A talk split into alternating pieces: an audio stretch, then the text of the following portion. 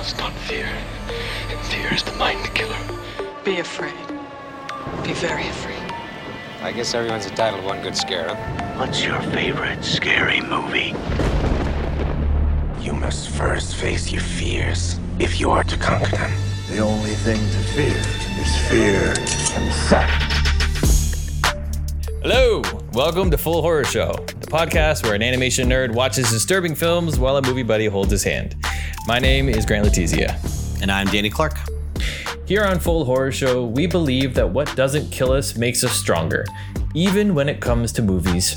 Take horror films, for instance. People seem to love them or hate them, and they'll stick to that mindset, sometimes for life. So is it possible to turn a non-horror movie watcher into a fan? Well, on this show, we're gonna find out. Each episode, Danny leads me through a classic horror or spook-adjacent film, and we see what happens. Speaking long-term, either A, I'm going to become a braver person who is able to enjoy a scary movie, or B, I'm gonna piss my big boy pants and go back to watching Pixar. Today on the show, this is a classic. This is Evil Dead, a nineteen eighty-one film by director Sam Raimi, who obviously became popular a lot later. Uh, at least I became aware of him when he did the Spider-Man movies. Um, but that's kind of a another thing. Um, I mean, it, what else is there to really say about Evil Dead? This is a, a movie that's been out for quite some time. And I saw it for the very first time all the way through. It was amazing. Uh, I'm going to give the plot summary, and then we'll just kind of quickly dive into it after our spoilery warning. But via IMDb, the plot summary goes a little bit like this. Five friends travel to a cabin in the woods where they unknowingly release flesh-possessing demons. And that that is exactly what happens. But before we talk about it, just fair warning for anybody that has not seen this very old but great movie.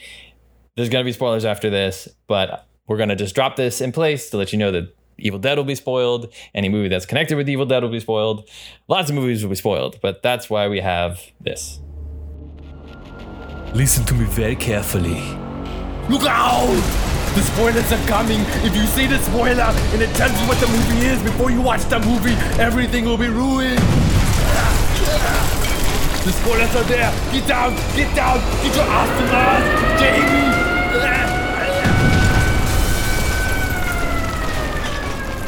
to mouth, Jamie. That was Arnold Schwarzenegger telling you, pleading with you to be aware that the spoilers are now going to be happening for the movie Evil Dead. And we're just going to start off with a little segment called monologuing. That's where we each get three minutes to say whatever we want uninter- uninterrupted. So I'm going to start because this is fresh for me, and you've seen it like thirty times, as you already said, Danny. Uh, I'm going to put the timer up here for three minutes, and it's going to go. Evil Dead was something else. I did not expect it to be like this at all. I thought Evil Dead was a movie about zombies, like traditional George A. Romero zombies that are walking around and going to eat you. And I knew that Sam Raimi did it. I knew that uh, uh, Bruce Campbell was the star, but I had no idea that he was so scared the whole time. And I had no idea that he was, I guess, not going to make a bunch of quips and some clever comebacks. I, I thought in this movie, I was for sure he was going to say groovy, and he didn't say it once. That I comes didn't, later. I, that I, comes I, later. I didn't, I didn't expect that. And I also had no idea this was a movie about um, a cabin in the woods. I, I was really surprised by that for some reason. I mean, I don't know exactly where I thought it was going to take place. I knew that there, this is what's funny is I knew there was a trap door. Even having not seen this or any of the movies in the Evil Dead franchise, I knew that for some reason there's a trap door because that's heavily, I guess, a part of the the either the marketing or the imaging or the lore or whatever. But there's always there's this trap door, and I knew there was like something in the trap door. That was kind of what I knew. Uh, other than that, I was like, why are these zombies so aggressive in the trailers? I don't know why I never knew that it was like demon possession or anything of that sort at all. I, I had no clue, uh, and. What else was like what I expected versus what I thought it was? I mean, there were so many surprising things about this. It it was so great because it looked like such a, I guess, a piece of the period. It looked like it was from the eighties. The color was awesome. The graininess was awesome. It was so charming in the way that uh, he handled a lot of the special effects and the way that they did the gore and everything else. I was definitely traumatized. He did such a great job at the, the suspense. I I jumped out of my chair four times. I screamed like a little girl at least twice. I used my blanket and held it over my eyes because I was physically uncomfortable at how he drew out the the tension in a lot of the scares. It was really well done. And I was like, why? Why does he have to do this to me? He's enjoying this. He's enjoying this. It was really interesting. And I couldn't believe, I, I could only imagine what it'd be like to see this film uh, in nineteen eighty-one in the theater. I feel like that would have just been insane. That would have been mind blowing because it was so dramatic and exciting and funny and scary all at the same time. A really good combination of things. And I had no idea it was that great. I mean, I should have known it was that great, I suppose, because it's still around and it's a franchise that they're remaking over and over and other stuff. And I know that I guess there's other sequels, but yeah, in general, it was something. It was not what I expected, but it also makes sense now, having seen it, why I guess it's lasted as long as it has. And that is my three minutes. So now, uh, Danny, it is on you. Well, so my relationship with this movie is very different than yours, obviously. Um, so when I was playing Little League Baseball, we had a coach who had a spend the night party at his house for all the players, right? And whenever this happened, because this happened a lot in like all-star games or whatever, um, during the summer baseball, we'd pick the scariest movie. We'd watch The Omen. And for whatever reason, he had a copy of Army of Darkness. And so we started with Army of Darkness. So I saw that before I saw The Evil Dead. That's where you have groovy and uh, give me some sugar, baby. And like all the the lines from from Ash. And so that's the third of the trilogy that Raimi did. So that was my first exposure to Raimi. Next for me was Darkman, which Darkman was awesome. That's a great comic book movie from the nineties. It's pretty dated now, um, but you can really tell he was doing things with special effects uh, that he would later, you know, make even better with Spider-Man. And like the first Spider-Man was great. I know they kind of fall off after that, but Raimi is hit or miss, you know? Um, And so I was a little bit older when I checked out The Evil Dead, and my first time seeing it was at the Plaza Theater here in Atlanta on Ponce in a packed house. And I don't think it was a midnight screening, but it was definitely late. It was packed. People were throwing popcorn at the screen. People were screaming.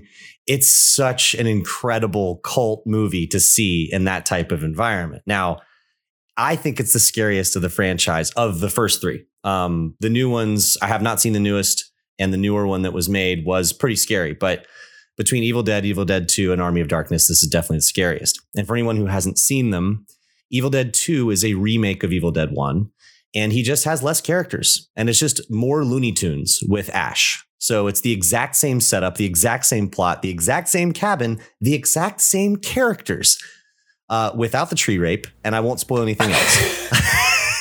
So um, the tree rape is a little dated, I will say. Uh, it definitely scared the shit out of me when I was a kid. I had no idea what the fuck was happening with that. Um, I still don't, really. Um, I love the possession. I love the demon possession. I love the way he moved the camera along the ground, through the swamp, following the car, the fucking uh, swing, hitting the house, going thump, thump. Thump, just setting the tone, right? Mm-hmm. I loved in Donnie Darko movie at the end when he sees the bunny rabbit in the theater, they are seeing The Evil Dead. And when I saw Donnie Darko, it was like nineteen ninety-nine, I think. So it was around the same time I had seen Evil Dead. Uh, so yeah, I think Bruce Campbell with his big chin is just the the perfect dashing actor to to play the part. It's very rare that you have a male protagonist. I was watching the, the documentary to The Evil Dead uh, after I watched it to prepare for this. And I didn't think about that. They mentioned that in it. And I didn't think about the fact that there's not usually a male protagonist. And he is perfect for that, right? He brings the right amount of charm, right amount of humor.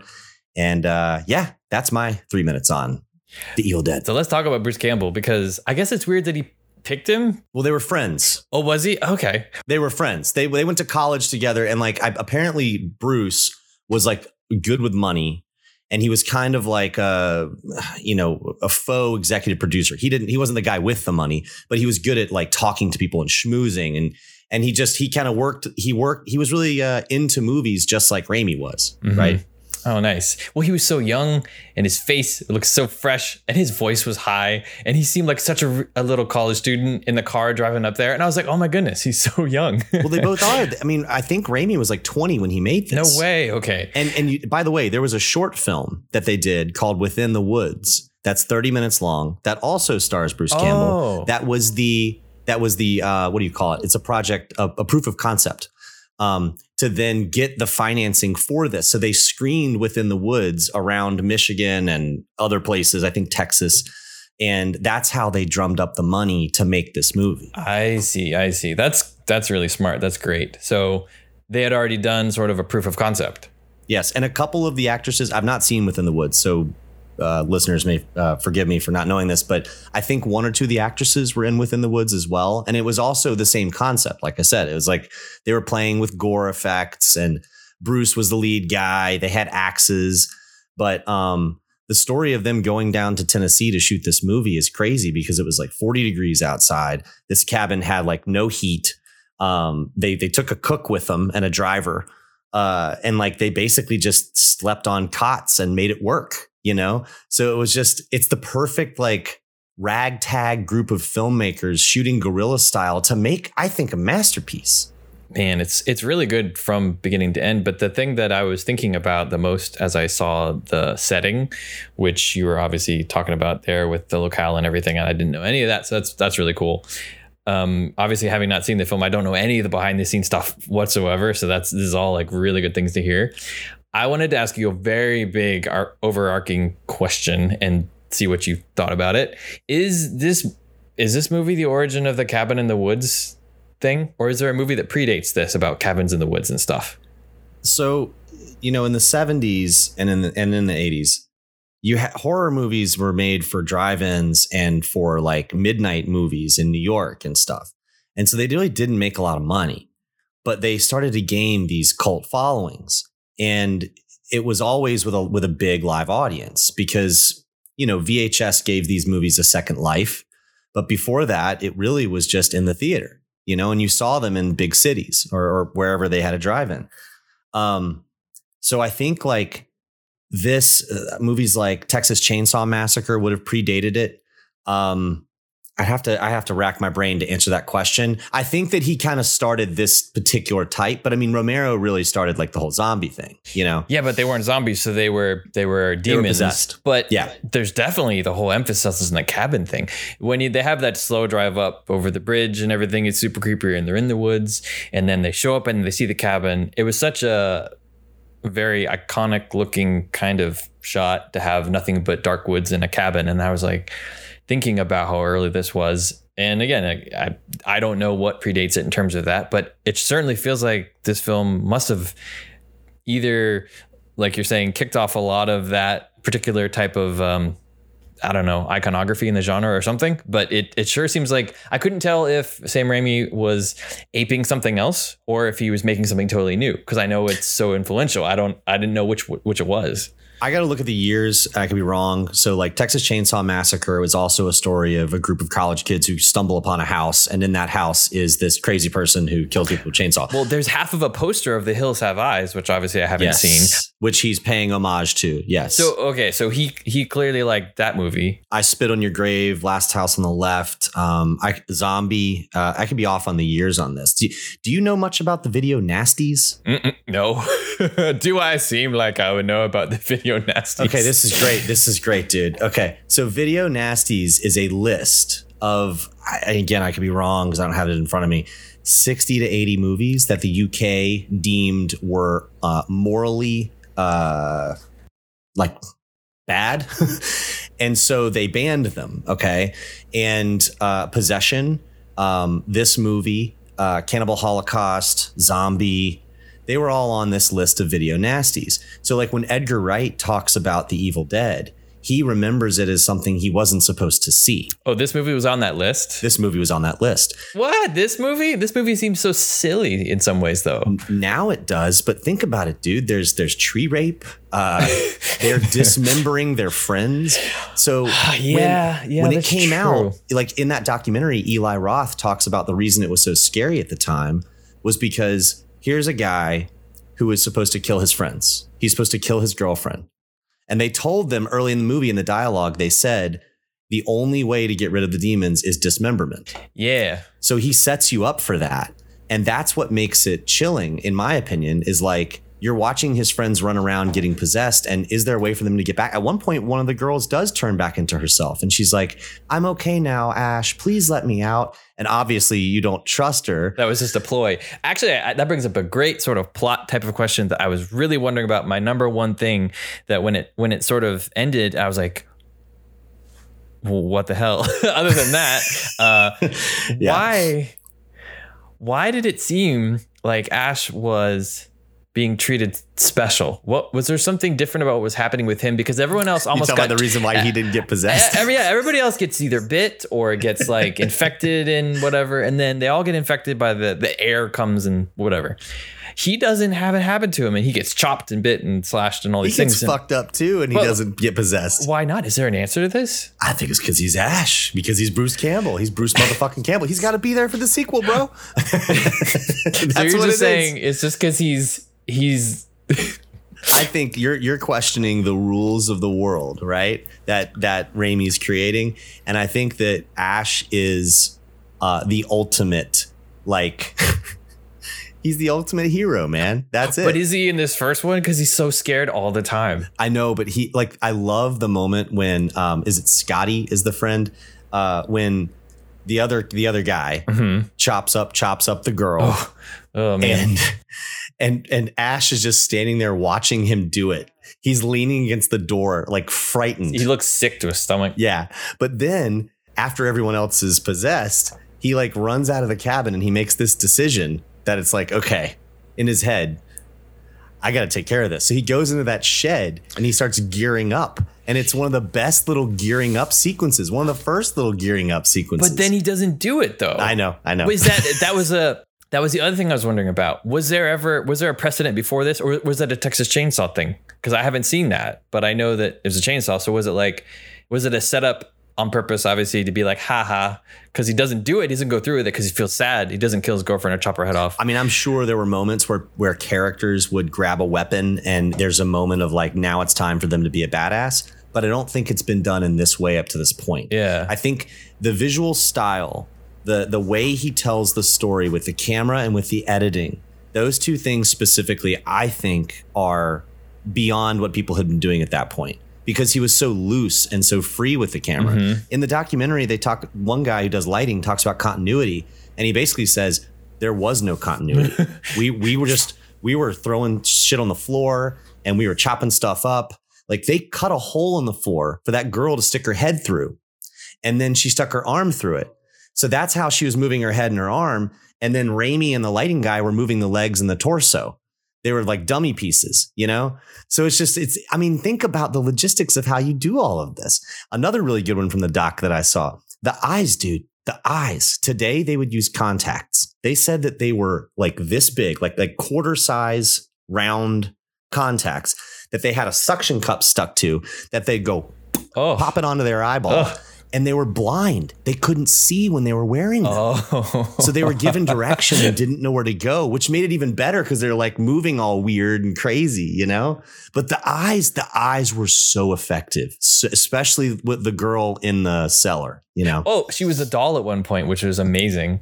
What the first point, uh, the first part where he's shoving her into the cellar down the door, he like has uh it's like the butt of the gun or something. And he's like pushing her back in, smacking her in the face. When he smacks her in the face, I loved it because there was a jump cut. And then it's like this doll and he's like, boom, boom, boom.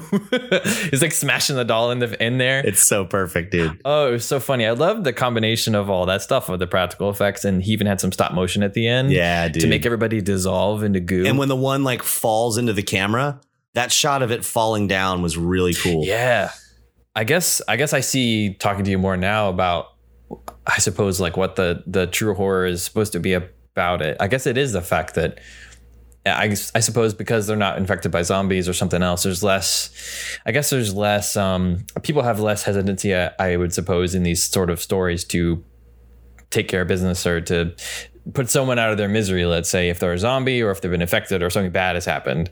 But in this case, Um, it was, I guess, more questionable about what the answer was, even though, like you said, he already knew he was supposed to. Exactly. I guess yeah. take their head off. So he's he's going through the questioning of, can I really do this? Which is obviously, you know, we all look at it and go, oh yeah, you can do it, you can do it. But if you really had to chop someone's head off, hopefully you would have a moment of pause about it. Well, yeah, if you were at a cabin with your friends, your closest friends and your girlfriend at the time, like, and your sister, I don't know how you would handle that, you know, like, that's crazy. Yeah, that's weird. That's a weird thought. I didn't know that was part of this either. I guess, I guess that's the other thing is, all right, so culturally then, I knew that Bruce Campbell was Ash and there was all this stuff about that character. So I suppose, I guess, that's what does happen to someone like me who's never seen these kind of movies before. Over over the over the decades, you become aware of characters or actors who play characters and then their significance, I suppose, in uh, in the culture and how they've contributed to it. In this case, I I guess I was somehow convinced that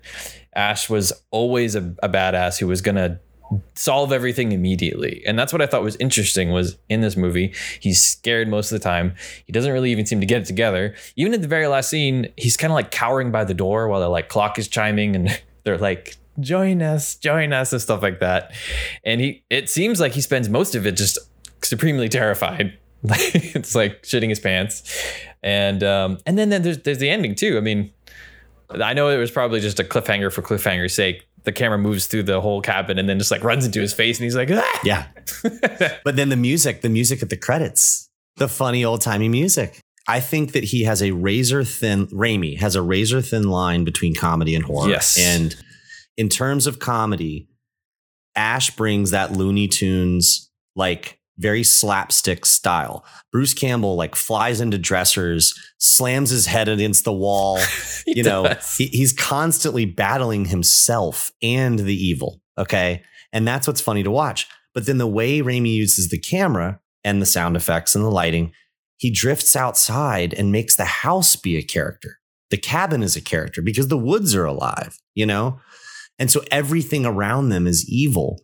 And so it's got this voyeuristic tone that to me pulls from Carpenter, pulls from Halloween, where like you're looking through windows and you're seeing people getting dressed and you're seeing people hanging out and then they look outside and they get freaked out and they run into another room and then the camera follows them through the window and it like breaks the window. You know, that that's very reminiscent of like Michael Myers and Halloween to me. You know, that's what I think of. And I think that's why it's it's scary. It's he I don't want to give away too much because you haven't seen Army of Darkness either, right? Mm-mm, no.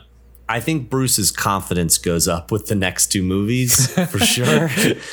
And Raimi probably saw the screenings and was like, people love the comedy part. Like it's outrageous. And so he leans into that a little bit more. Why did he remake it then? If this movie is as good as it is, what do you think is the reason that you know why he would just, like you said, same cast or not same cast, but same characters, same setting, everything. Like what's the reason? Is it another try to sort of perfect that type of story, or what do you think? I would speculate that he had a larger budget and he had the same actor and he wanted to make it better. And there are a lot of people who think Evil Dead two is better than Evil Dead one. I'm not one of those people. Um, I love Evil Dead two. Don't get me wrong. And people would argue me into the ground over that because it is it's outrageous. But once you watch it, we should discuss. Um, maybe we pair Evil Dead two with Army of Darkness for another episode or something and just do both at the same time because they're so wildly different. Army of Darkness stands alone. It is very different. Like, especially for me as an eleven-year-old kid, an eleven-year-old boy, that movie, I was way too young to see it. And it's around the same time that same coach gave me a, a, a Black Sabbath album. And so I was introduced to Ozzy Osbourne and Army of Darkness. And it was At the same time. At the same time. And it was the perfect summer because it's like, here is horror and and hard rock. And peanut butter and jelly. It kind of defined my life moving forward. So Metallica and fucking Scream later, you know? Um, so yeah, uh, I, I think like Bruce is so good at this character. Getting a second shot to do it and having more effects, more gore, Uh, doing more with stop motion, better visual effects. I think Raimi was just trying to like one up himself. You know, I think that's what it was. I wanted to touch on the idea about the, like you said, all right, audiences responded well to the horror and the, the the humor.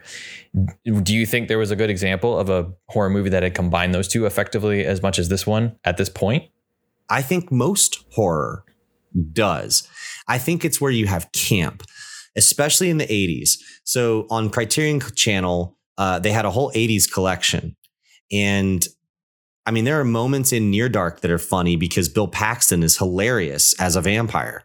Um, there's a movie called The Hidden with Kyle MacLachlan. That's a sci-fi horror movie that is funny because Kyle MacLachlan is funny. You know, I think David Lynch brings horror and comedy to his films at times. I think that Blue Velvet is like that. Blue Velvet, I've laughed. I've seen Blue Velvet in, with an audience in a screening at the Plaza, and it is hilarious with a crowd. By yourself in the dark at ten o'clock at night, it's not. So like I, I didn't laugh as much when I watched Evil Dead this time because I was alone at ten p.m. You were alone at ten a.m. Oh, I was too much of a pansy to watch this at night. That is for sure. But if we were both, if we were both at a midnight screening at the Plaza, it would have been like a roar, a roaring good time. Okay, so what you're telling me, to paraphrase, is there is a communal sense of safety in the laughter of the people around you. So if you were to watch it in a theater, you'd feel a bit better because you're like, everybody's around me and it's it's not going to be so bad. And, and and clearly there's some type of of you laugh about it and then it helps you get over a bit of the, the spookies. Yeah, that's the idea. One camp. OK, Friday the thirteenth. I think Friday the thirteenth has more camp and is funnier than the Nightmare on Elm Streets. But at the same time, there there are Freddy movies that are pretty funny when he goes crazy and does weird shit. And I don't want to spoil too much for you. So for the listeners, Grant hasn't seen a lot of these. And that's part of the, part of the whole point of the show is to is to, you know, get him into this stuff. A lot of these. I've seen none of these. I'm fresh. When I watch when I watch Child's Play, Child's Play is fucking hilarious because he's a fucking doll killing people. It's ridiculous. But also that also tells you how sick I am and other people like me who like these kinds of movies and laugh at all this shit.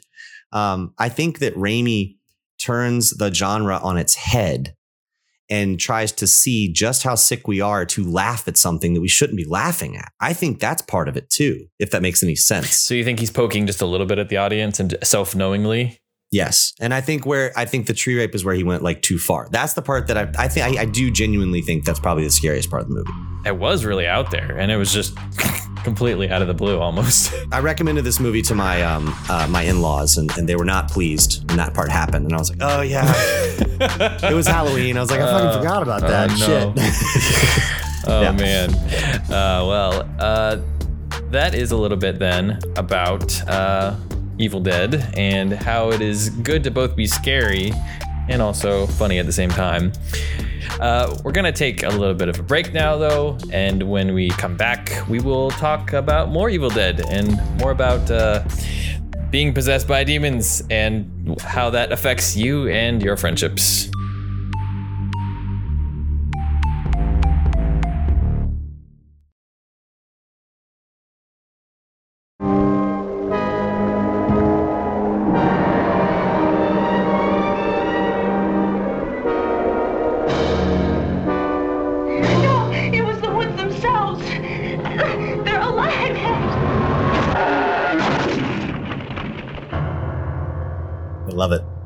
I think that's part of why it's so scary, man. I'm telling you, it's uh, the score, the sound design.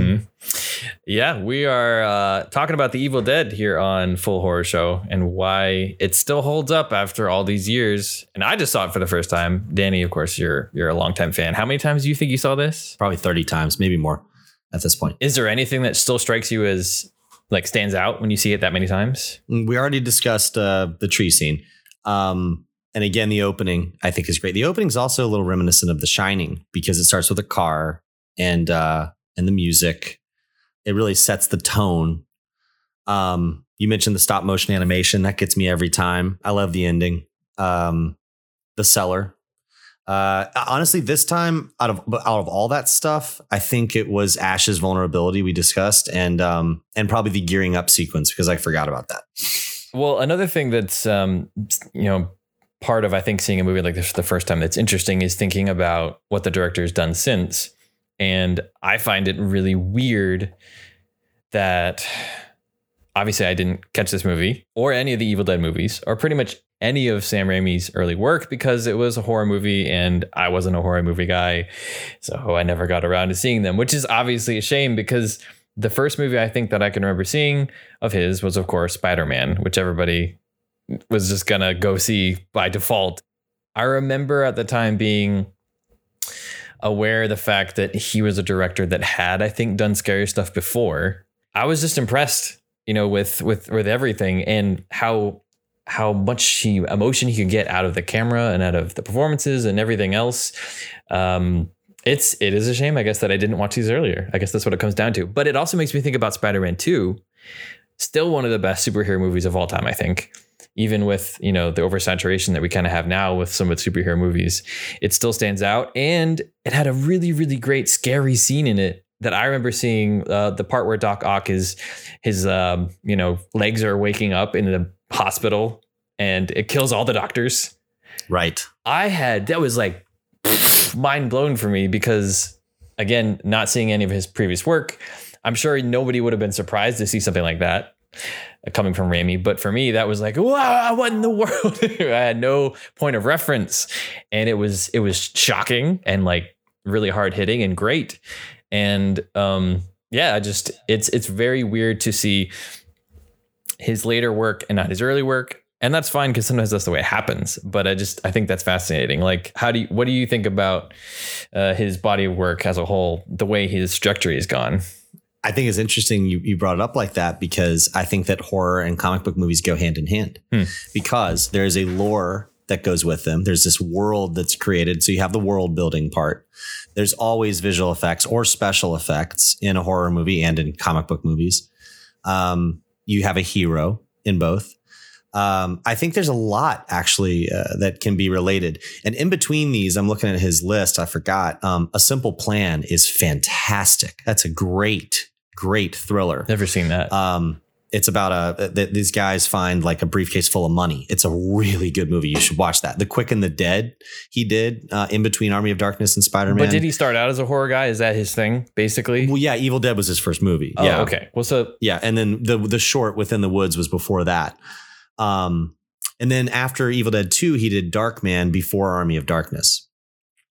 And Darkman is one that kind of stands out because that is a, technically a comic book movie. Hmm. Um, it's been years since I've seen it, so I can't really speak to it. And then he also did For the Love of the Game, which is a great baseball movie. Um, it's not scary or anything. It's just a drama, you know. Well, and A Simple Plan isn't scary either, but it's a thriller. So it's got kind of that heightened tone, you know. Um, and I believe I gotta look at it. I think that was um, Bill Paxton, Bob, Billy Bob Thornton, and Bridget Fonda.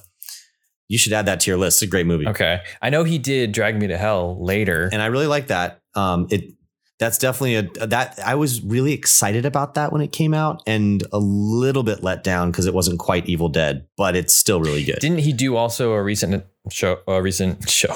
A recent motion picture? Didn't he do Doctor Strange? He did a recent picture about Doctor Strange. yeah. Yeah. He did Doctor Strange. I liked Doctor Strange. I had a good time with it. I know some people ragged on it, but I, I really thought it was. Was it the Multiverse of Madness? Yeah, dude. It's a it's a good horror version of the M C U. It's it's like the only horror version of the M C U. This is actually the other funny thing about Sam Raimi. I one hundred percent uh, as a person who's a newbie to all this at the time, I think I legitimately got him confused with Peter Jackson because to me, uh, Evil Dead and Dead Alive are like, are they like the same movie? But I can see the similarity. You go from like small budget uh, horror flick to like big budget fantasy comic book movie. Yeah. Like they definitely had a similar trajectory for sure. Yeah, that's what I mean. And it's, and it's interesting because they both started, as far as I know, in like the same kind of genre with, yeah, same budget, same kind of same kind of interest also in uh, gore, too, because I haven't seen any of Peter Jackson's earlier films, but in a similar way to Sam Raimi, uh, I saw, of course, The Lord of the Rings. Well, and remember, gore is cheap practical effects. And then these fantasy comic book movies are, you know, expensive visual effects uh, or special or uh, C G I. You know, I think that these directors like Raimi have a visual sensibility and they have um, and, and like a special effects sensibility. And I think that that works really well. You're wearing a Simpsons T-shirt right now, and I think it's interesting because the Simpsons have their, you know, Treehouse of Horror. And so, like, even though they're animation nerds, they're they're geeking out on horror. And I think the deeper you dive into this, and part of the reason I like horror so much is I like genre. And like with comic book movies, with fantasy, with horror, there's so much you can do with the genre. You can have a fantasy horror movie. You can have a sci-fi horror movie. You can have all kinds of horror movies. You can have a campy horror movie. I think I think it's possible. I'd have to look back at the movies before this because you asked this question earlier, that he is not just like doing an homage to earlier horror movies, but he's kind of making fun of the genre in and of itself because of Ash. Well, like you said, the Looney Tunes way is a good way to describe it, because he he would get knocked and he would fall into the wall and the shelf would just tumble to pieces. And he's laying there like Charlie Chaplin, covered in like broken stuff. And every time he'd get hit in the first twenty minutes, he would hit another shelf. It's so slapstick. It was. It was so slapstick. And I was like, oh, man, that's so funny that this is part of it. This guy's just getting beat up, and you know, this is this is clearly where he wants to go with it. That's also an homage to filmmaking itself, to Chaplin and and yeah. like, you mm-hmm. know, early Marx Brothers. Like it's it's silly, but it works, you know, and it's iconic. Like this, there's some shots in that movie that are so iconic. Yeah, there's some really interesting um, compositions that he does with, especially in the way he lights it. When you said that it was um, real guerrilla style, that's honestly very surprising because it looks really good. Like there's so many interesting shots of Ash standing there in the house, like going like this, you know, like with his chin and his eyes and everything. And it's just a interesting image. I can see why he kind of became interested in this character and his like intense look. Um, there's just something going on there. It's hard to describe why that's interesting. You know, here's another fun scene. OK, uh-huh. um, so Linda, right? Linda's character uh, like turns into like the doll, where she's laughing and her head's going back and forth and she's got that crazy makeup and she's sitting there crisscross applesauce, just laughing, laughing, laughing, moving her head back and forth. Laugh. I'm not going to try to do it, but, and she won't stop. And he's like, just make her stop. And he starts smacking her around and she still won't stop. She's just laughing and laughing and laughing. And then he takes her outside and he starts beating her with like a giant piece of wood. Do you remember that? Yeah. It's like a giant rubber stick. And he's like, whoomp. It was so cartoonish. It was it's, so crazy. It, that's the part where, like, I think that scene alone is so funny and so scary because she's almost like this Annabelle doll, like conjuring like creature, but then she's getting like beat up in a funny way by him. You know, it's just it's silly. That does sort of remind me a little bit of Dream Logic, because the way she's sort of invincible to a certain degree and continuously laughing at him.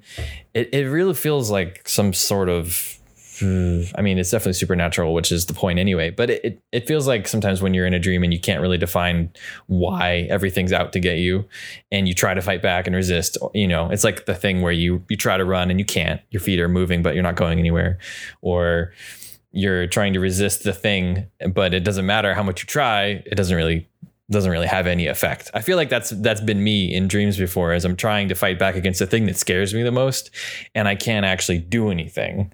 And it just continues to laugh in my face. No, there's nowhere to hide. That's that's definitely um that's definitely a good kind of nightmarish kind of situation. That is true. And that's a that's a through line with horror too, cuz like in movies like Nightmare on Elm Street, like there's no safe place to hide. You can't sleep to to hide. Like if you sleep if you fall asleep, Freddy's going to get you. Um, you know, if in the Friday the thirteenth movies, you just got to leave the lake, dude, just get out of there. Like, just leave. That's the funniest part about this movie is they try to leave and then the, the bridge is out and the music gets all loud. And I'm thinking like, why don't you just swim across the little, the little creek right there? You know, like there's gotta be a way across. And they're like, oh no, we'll just, we gotta wait till morning. It's, we have to wait till morning. Know? We can't do that. Yeah. Yeah. And then Scott's like, I'm out of here. I'm getting out of here. You know? There's just no way out. So to your point, it is dream logic because there is no way out, like a dream, or in another sense, like hell. You know, these are demons and you're in hell. Um, and that's, I think, part of what's scary about it, too.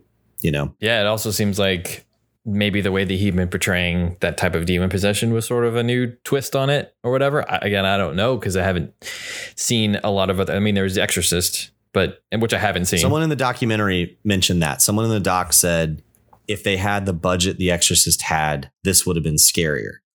But I don't know if I agree with that. Like maybe it would have been scarier, but I don't know that it needed to be any scarier. I mean, it, yeah, it seems like he was making it campy. So yeah, that's what he wanted yeah. to do more or less. This is the thing I'm telling you though. I think a horror could be funny to anybody in certain ways. Like there are scenes, one of our friends, I'm not gonna name his name. Uh, we worked together. He's my other horror buddy. I think you know him. Uh, we, we would go see everything and we'd see a movie like Mother. And when like the really crazy shit in Mother happened, we would literally be clapping while everyone else is like leaving the the cinema. OK, um, when we see stuff like Hereditary and something really fucked up happens, we're cheering it on because we're excited by it. That's not necessarily funny, but there's this like there's this excitement. There's this visceral nature to horror that sometimes it doesn't feel this way. Sometimes it's like, oh, fuck. Wow, that just disturbed me. But there's other moments where you're like, yes, they just did that.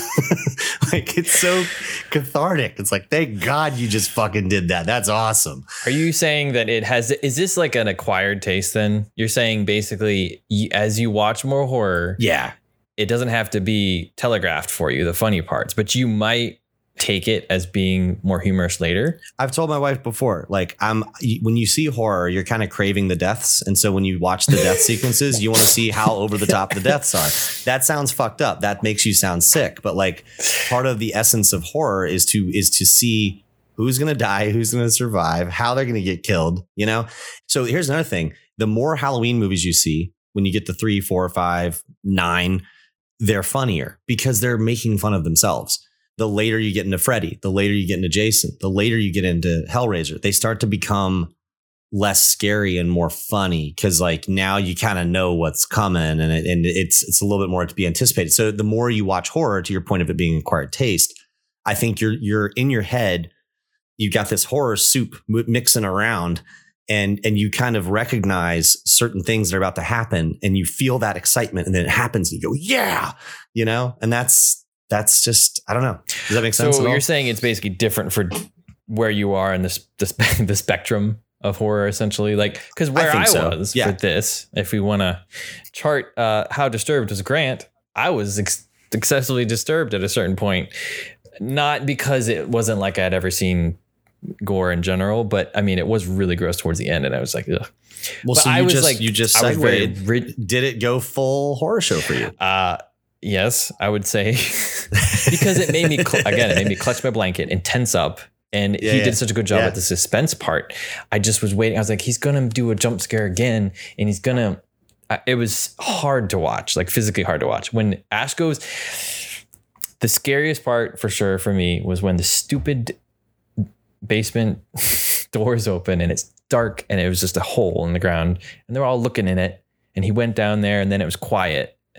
And they're like, yep. Uh, is he coming back out? Oh, he's not. He's not joking. So then they're like, we're going to go down. And I was like, there is no way I would ever go down there. I would just close it and just say, oh, he's done. We're, we're done for the day.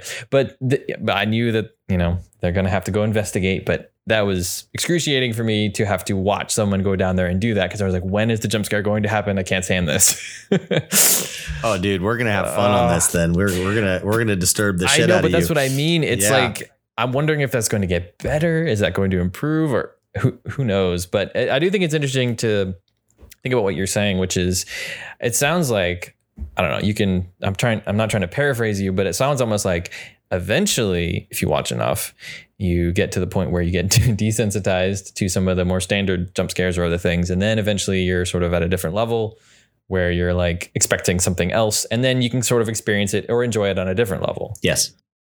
You want to see something you've never seen before with everything you go watch, no matter what genre, right? And and be surprised and and love what's happening. Um, and that's weird to talk about when it comes to this genre, because not everyone loves it. It's a very specific, you know, cup of tea, you know? Yeah. Well, and it also seems like we've talked about kind of divisive, and there are people who d- sort of divide their lines and say, well, I'm, I'm not a scary movie person or a horror movie person, which is typically where I would fall most of the time. But and that is fair. Yeah. Like yeah. my wife, my wife hates horror, and it's like, that's cool. That's Danny's thing. Yeah. You know, it's fine. Uh, I'm, and again, yeah, this is why it's interesting to me to, to push myself a little bit and challenge myself to see what some of this uh, viewing experience is, is about, because I get, I get curious and I'm like, why do people enjoy this sometimes? But did you enjoy this? I did. I did enjoy it. I know it seems like, you know, I'm overemphasizing too much of how it freaked me out, but I did. It was, it was, it was interesting because I felt in the moment, like I just wanted it to be over when it was really intense. I was like, I want to know what happens in the scene. If I know where the jump scare is, then next time I watch it or whatever, I would know. But the first time, not having seen it at all, I'm super just raw going in there, and I have absolutely no context for the next thing that's going to happen, which I know is the case with any movie you haven't seen, but it just feels so much more visceral with a scary movie like this, because it's kind of more of a vulnerability type of thing or something. I don't know. It's hard to describe. It also sounds like you can really, it sounds to me like you really appreciated the technical achievement here, and like Raimi's uh, hand in the filmmaking process. And like all of that really helps to shape how you felt about it, which it wasn't just a gore fest. It wasn't just a, a bunch of jump scares. It wasn't just a possession movie. There was a lot more there, not necessarily narratively. I'm talking about mm-hmm. like technically. Oh, you know. I totally agree with that. Like there's something of very, I was trying again to, to define like what it about Raimi's style is interesting. I feel like he's very appealing somehow. It's this very appealing way of lighting and framing his shots. And then it kind of makes it sort of like easier to swallow the whole thing when it's coming up, when he's building it. Like it, I don't, I don't want to say it's Disney like, cause it's not in any way, but there's something it, it's in general about the, the way that it's, his images are colorful, and the way he um, heavily features like close ups on the faces. There's fantasy there, man. Yeah. He humanizes the people. They seem very appealing. Yeah. Like yeah. they don't seem like very flat, you know, Uh, sort of just like dislikable. Everybody seems kind of likable too, which is interesting. His faces fill the fucking frame, dude. Yeah, yeah. He, you see their eyes and their emotion and everything. It's very emotional, which kind of connects you to them. And then, you know, it's hard to see them all suffer. And then they get their heads chopped off. Oh, when that pencil went into the ankle, that was so bad. That was good, man. That's what I'm talking about. Oh, that was so bad. See, those are the types of scenes where when I see that now, I'm like, yes. Oh, yeah. But then like when you see it, you're like, oh, my God, no, it hurts. Oh, I just clenched like a clenched. So and I was like, I can't believe. Oh, the pencil. Oof. Well, we'll ease you in. We won't just like hop to Texas Chainsaw Massacre next, or uh, or Zombie or Cannibal Holocaust. We'll, we'll, we'll go slow. Thank you. Thank you know, you. I would highly recommend Evil Dead two and Army of Darkness, though. You should double features those soon. Um, they're not nearly as scary as this one. They're fucking hilarious. I feel like I would like those. I, I think that's the thing is, I think you're going to love Army of Darkness, dude. It's, it's so fucking good. I mean, isn't there like lots of skeletons everywhere and bones doing stuff or something? Oh yeah. The stop motion's amazing, actually. Yeah, that'd be great. Yeah. I mean, if this is anything like the rest of the franchise, now I can't say about the, the modern remakes, those seem like very, very frightening to me. I'm not sure. Have you seen them? I'd love to discuss those too. I've seen the, not the newest Evil Dead Rise or Rises. I, I saw the Evil Dead remake that came out a few years back. It honestly is a little forgettable for me. Like I don't really remember it that well. Um, it's the same story. Why remake this? Like, okay. He, the director himself remade it. It sounds kind of like kind of a couple times. So why remake it? What's the value? Well, Army of Darkness is not Army of Darkness is very different. Um, okay. So not Army of Darkness, but the second one. I think for the same reason that Halloween has been remade by so many different directors, uh, for the same reason that uh, any cult classic would be remade. Um, we are in the reboot era. And these days, I don't know that this movie could be made in the same way for the same budget. I mean, this movie, I think they started out with like one hundred thousand dollars, one hundred fifty thousand dollars, and it ended up getting to like five hundred thousand dollars or something. So that's not cheap, but it's also not expensive. I, I just low budget horror now are things like Skinamarink or uh, Blair Witch or Paranormal Activity. They're like found mm-hmm. footage. They're not shot on film with real lights and actors and a set and effects. I just don't know that you could achieve the same mm. thing today. I think you'd have a lot more violations, like in terms of the conditions of the, of the, of the set. They lived in that cabin while they shot the fucking movie, you know, eating chili. I, I don't think, I don't think that would be allowed, mm. you know? Um, and they would replace a lot of it with like C G I. And I just don't think it would have the same practical charm. So like tonally, the new one, from what I remember, it had, it was much darker. It was the, the score was much more intense. Um, the effect of the demons, they, they looked a lot scarier than they did back then because they have much scarier looking effects now. Did it take away the humor? Yeah, they amped it up. You know, they, they kicked it up a few notches in terms of the scariness of it. Um, but I still think the scariness of this one holds up. I really do. It's got a charm and it's got camp, but I still think that there's a reason why this movie is in like the top one hundred greatest horror movies of all time. And it's pretty high on that list. Depends on which list you're looking at. But, um, you know, when I think of The Exorcist and The Omen and, and now Possession, which we will discuss at some point, um, Friday the thirteenth, uh, Nightmare on Elm Street, uh, The Hills Have Eyes, Last House on the Left, I Spit on Your Grave, blah, blah, blah, blah, blah. When I think of all these movies, Evil Dead's in there. And it's, I don't know where it ranks for me. It's one of my favorites um, because it's just fun. You know, some of those are not fun to watch. So yeah, does that answer your question? It does. No, I appreciate you letting me dig a little bit and ask some of these. Uh, it's like inside baseball, but I'm I'm curious, you know, because it it is it's weird. It's I feel like it's a very different experience watching a scary movie as opposed to just a regular movie. Freddy used to fuck me up really bad because it was scary that he could get you in your dreams. And so I used to have nightmares from watching Nightmare on Elm Street. And I was like four when my cousins were watching it at my grandparents' house. And I walked in the room and I saw him with the with the knives for fingers, and it like fucking disturbed the shit out of me. That'll do it. Yeah. Yeah. Oh, man. And then and then movies like movies like Hellraiser, it's it's because of the way they did it, which we'll get into when you see it. I'm scared of that one. That one's going to be when I, I have to graduate. Texas Chainsaw. These ones really, really scared me when I was younger and still kind of do. Whereas Evil Dead doesn't really scare me anymore. It's just fun. Do you think that Evil Dead goes full horror show for you then, or does it not really make the list of something that still has the edge? No, I think I think it does. I think that the the dismemberment stuff, and I think that like like Ash sitting there watching Scott cut her apart with the with the axe is pretty scary, pretty yeah. brutal. Um, the tree scene is it's up there. Um, even just her laughing and cackling and screaming at him like over and over again, you know, and the way he uses the camera. I think it's full horror show for sure. Yeah, it's pretty unhinged. It's definitely earned its place, I think, and cemented its status amongst all those scary films that you mentioned. And I'm really glad that I saw it because, yeah, I feel like this will be one of the one of my favorite ones, if I can say that, because I just like the I like the addition of the humor and, and it makes it all like tolerable for me. So I enjoyed that. If you like that, dude, there's a lot more of that coming. That's great. That's good to hear. And that's a wrap. Our show is produced and edited by me, Grant Letizia. You can find us on Instagram at Full Horror Show. You can also visit us at full horror show dot com where you can listen to all back episodes. If you have any feedback or have a recommendation for a movie that you think goes full horror show, we'd love to hear from you. You can email us at full horror show at gmail dot com.